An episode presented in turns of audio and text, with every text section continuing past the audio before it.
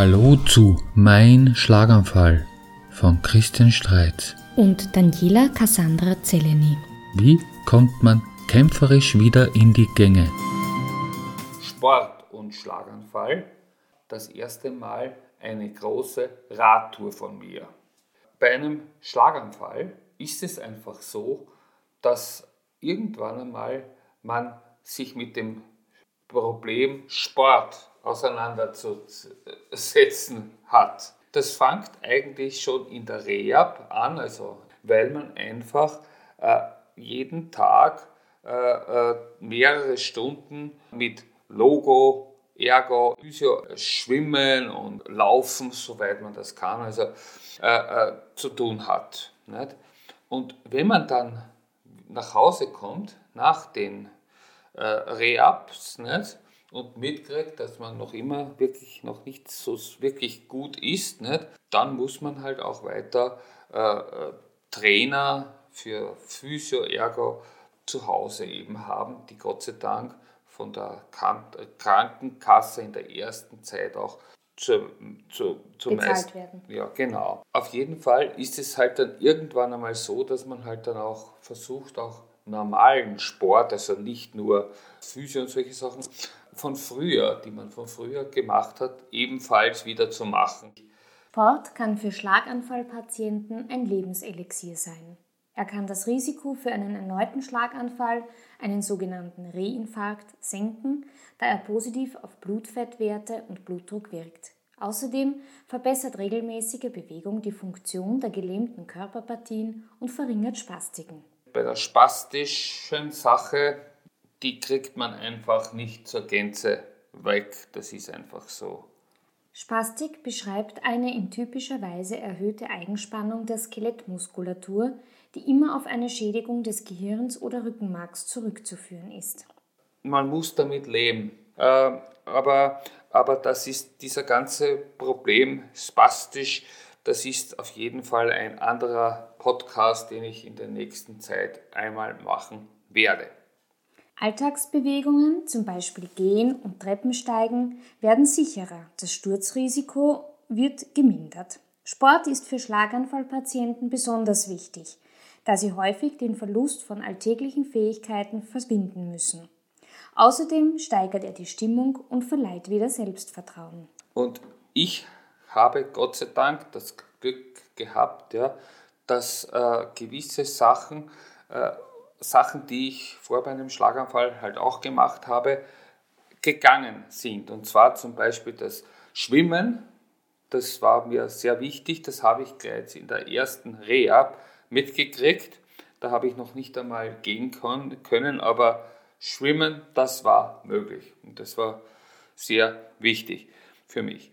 Äh, es ist genauso, ich meine, spazieren in dem Moment, wo man ähm, wieder gehen kann, ist es natürlich klar, ist es natürlich möglich. Aber und so habe ich auch sehr viel äh, mit Stecken vor allem sehr viel da gemacht. Äh, und allerdings das, das Laufen, das wirkliche Laufen, das hat, glaube ich, acht bis, acht bis neun Jahre gedauert, bis ich wirklich mal wieder laufen konnte. Äh, und äh, da sieht man aber, dass eigentlich, wie viel eigentlich äh, lange Zeit auch möglich ist, nicht? Bist du vor deinem Schlaganfall auch laufen gegangen? Ja, bin ich, ja. Ich meine, ich war kein, kein, wie soll ich sagen? Kein Marathonläufer. Ja, genau, den war ich bei Weitem nicht. Aber ein bisschen bin ich halt auch gegangen. Äh, gedingt. Und, und das war für mich eine tolle Sache. Ich bin dann seit dem Zeitpunkt, wo ich dann äh, äh, laufen konnte, bin ich dann wirklich sehr oft, also sicher zwei bis drei, manchmal viermal in der Woche sogar äh, äh also, äh, laufen gegangen. Nicht? Oder ist auch jetzt so. Nicht? Und wie war das jetzt mit dem Rad? Beim Rad, da ist es so eine Sache. Äh, ich habe das Riesenglück gehabt, ja, dass ich binnen kurzer Zeit wieder auf mein Rad raufgekommen bin. Ein Herrenrad, also ein Her äh, sowas mit einer Stange. Nicht? Und da muss man dann doch von hinten sich so rauf äh, Aufsteigen. Ja, genau. Und das ist natürlich schon ein bisschen so eine Sache. Aber ich habe das auch mitbekommen in diese Rehabs und so weiter. Es gibt sehr viele Leute, die einen Schlaganfall gehabt haben, die können überhaupt nicht mehr mit einem normalen Rad fahren. Die brauchen dann solche Drehrad, äh, Dreh, äh, Dreiräder. Drei, ja, mhm. nicht, und solche Sachen, um das überhaupt machen zu können. Wie gesagt, das Riesenproblem ist, es, äh, im Vorfeld wird das kein äh, äh, Arzt dir sagen können, ob du jetzt wirklich ein Rad äh, machen kannst oder nicht, weil da so viele Muskeln äh, zusammenspielen müssen. Das kann bei manchen funktionieren, bei manchen nicht. Bei, bei uns, bei mir Gott sei Dank schon. Hat es funktioniert? Ja, ja. Du hast erzählt, dass du relativ bald, nachdem du wieder gehen konntest, eine Radtour gemacht hast. Ja. Wie viel später war das? Äh, das war zweieinhalb Jahre nach den, äh, den Schlaganfall mhm. gehabt habe, habe ich meine äh, diese erste große Radtour gemacht. Und äh, ich muss dazu sagen, ich meine, das ist, das ist jetzt nicht so, dass jeder, der einen Schlaganfall hat, immer schauen muss, dass er da gleich immer so, so wildere Sachen äh, äh, machen muss. Es ist einfach immer wieder, jeder hat eine andere Vergangenheit. Mhm. Und auf Basis dieser Vergangenheit gilt es, das neue Leben neu zu bestimmen. Nicht?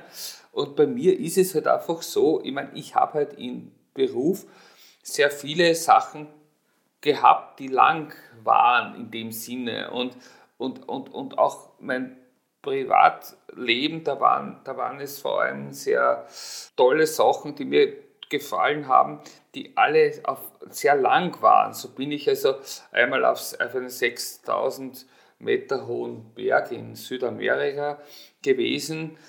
Da braucht man lang rauf. ja. Und, oder, oder ich habe einen Film gemacht, ich meine, und das neben meiner Arbeit. Äh, und dieser Film, der hat zwei Jahre gedauert, bis der dann letztendlich fertig war oder so. Also, und ich glaube, dass ich eher so einer bin, der in der Richtung ein bisschen. Ja, du brauchst die Herausforderung. Wahrscheinlich, ja. Aber es passt auch ein bisschen zu dem, was wir in einem der früheren Podcasts schon gesprochen haben, dieses Ziele setzen. Das ja. Ist, auf das läuft es ja hinaus. Die, die Ziele von anderen Schlaganfallpatienten können anders aussehen als deine. Ja. In deinem Fall war Radfahren eines der Ziele. Ja. Vielleicht hilft es anderen Schlaganfallpatienten, aber vielleicht finden sie auch ihre eigenen Ziele. Genau, richtig. Genau richtig, ja. Äh, wo bist du hingefahren mit dem Rad? Ja, also ich, ich wohne in Wiener Neustadt eben und äh, äh, mit dem Rad nach Gensendorf gefahren. Also das ist äh, äh, oberhalb von Wien und das ist, dort wohnen nämlich meine, meine Eltern und drei meiner, zwei meiner drei Kinder waren damals gerade in Gensendorf zum Oma und Opa besuchen. Genau, richtig. Ja. Und wie gesagt, das waren äh, mit dem Rad 85 äh, Kilometer beachtlich. Ja, das ist, ja, das war, ich muss dazu sagen, das Interessante ist, vor meinem Schlaganfall habe ich noch nie, habe ich auch nicht, niemals so viel Radfahren. Also du bist vorher nie so eine lange Strecke nein, gefahren? Okay. Nein, also, aber, aber ich habe mir gedacht, wann schon dann schon. Ne? und, und, und, und das war, damals, äh, es war eine Herausforderung, nicht nur, dass es ein bisschen anstrengend vielleicht war, sondern es war noch nicht mehr so, auch nicht so leicht, so da einfach zu fahren, weil damals hat es kein Handy mit, mit Google, Google Maps mit mhm. Google gegeben. Ne? Das heißt, ich meine, äh, da hat man dann einen Plan sich mitgenommen. Die nicht? gute alte Straßenkarte. Genau, das mhm. habe ich vorne gehabt. Da habe ich mir vorher was raufgegeben, dass ich das gleich sehe oder so weiter. Habe aber auch gleich die, die, die 13 Dörfer, die zwischen äh, Wiener Neustadt und Gensendorf waren, habe ich mir vorge äh, aufgeschrieben, nicht? Mhm. damit ich immer wieder sehe, ob es passt oder nicht. Mhm. Oder ob ich auf, in, auf, ein, auf, ein, auf ein Dorf bin, das da nicht dabei ist, dann habe ich gewusst, dass ich ein bisschen länger jetzt vor. Nein, ich habe es dabei richtig ge gehabt. Nicht? Naja, und äh, dann äh, 30 äh, Kilometer von Gensendorf entfernt, ja, da ist dann die Donau gewesen. Mhm. Und auf dieser, dort wo ich da war, da hat es eine Fähre gegeben. Ja. Mhm. Und ist, da hat dich wer begleitet bei deiner Radtour oder bist du alleine gefahren? Am gescheitesten ist, ich mache es wirklich allein. Ich habe das außer meiner damaligen Frau hat das keiner gewusst, dass ich das überhaupt mache. Mhm. Es ist nämlich einfach so, wenn man da Rad fährt, ja, und da ist einer, der fährt mit dir und der fährt einfach schneller, was bei mir damals auf jeden Fall der Fall war, mhm. äh, dann, der ist dann immer vorne. Und du hast immer Druck. Ja, ich hab, genau. Ich habe, mhm. es fühlt, auch wenn, auch wenn der das nicht will, mhm. ja, und mhm. der sagt, fahr so so wie du willst, mir ist es wurscht, sogar wenn er das sagt. Mhm. Ja. Es erzeugt trotzdem Druck. Es, äh, und das mhm. ist genau das, was ich nicht braucht mhm. habe. Ich meine, so gut war ich eben noch nicht damals benannt. Nicht? Mhm. Und ja, mit einer Trinkflasche und zwei Semmeln losgefahren. Nicht? Und, und äh, ich habe, äh, und meine Eltern denen habe hab ich auch nichts gesagt, weil ich, weil ich irgendwie. Äh, äh, Damit sie sich keine Sorgen machen. Genau, mhm. ja, weil das war, wie gesagt, das war damals mein, meine Frau natürlich, die mich gekannt hat, nicht? die mhm. hat gewusst, wenn ich das jetzt will, dann, dann mache ich es. Mhm. Nicht? Aber, aber alle anderen hätten, hätten wahrscheinlich ja, ein bisschen sich gewundert. Nicht? wie es war, war es okay. Und wie gesagt, und es war auch so, wenn mir was passiert würde, wäre, also dass ich nicht mehr weiter mhm. konnte, mhm. hätte können. Mhm. Also entweder hätte mich meine, äh, äh meine Frau damals unterhalb der Donau mhm. äh, abholen können, beziehungsweise oberhalb der Donau hätte ich meine Mutter anrufen können, mhm. beziehungsweise in der, Gegend hat es auch Schnellbad auch gegeben. Also mhm. es hat Möglichkeiten gegeben. Mhm. Hast du das vorher mit einem Arzt abgestimmt, abgesprochen? Oder sollte man das nicht eigentlich tun? Also wenn man in den äh, äh, Foren mhm. äh, sich da was anschaut, da steht überall, dass äh, alle Sportaktivitäten Aktivitäten. Ja, eigentlich mit dem Arzt so äh, äh, abgestellt werden sollten. Mhm. Nicht? Abgesprochen werden sollten. Genau, richtig, mhm. genau so.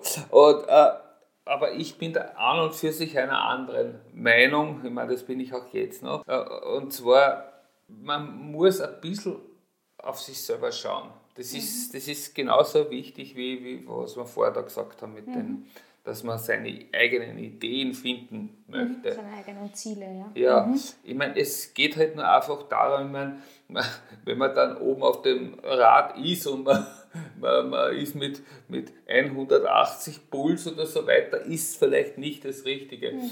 Da ist man dann sowieso nicht lang im, am Rad. Ja. Es kann Möglichkeiten, ich meine, ich weiß nicht, wenn man vielleicht einmal Jumping möchte machen da oben. Bungee Jumping. Ja, oder so. Mhm. Vielleicht sollte man dann fragen. Aber ja, würde ich schon.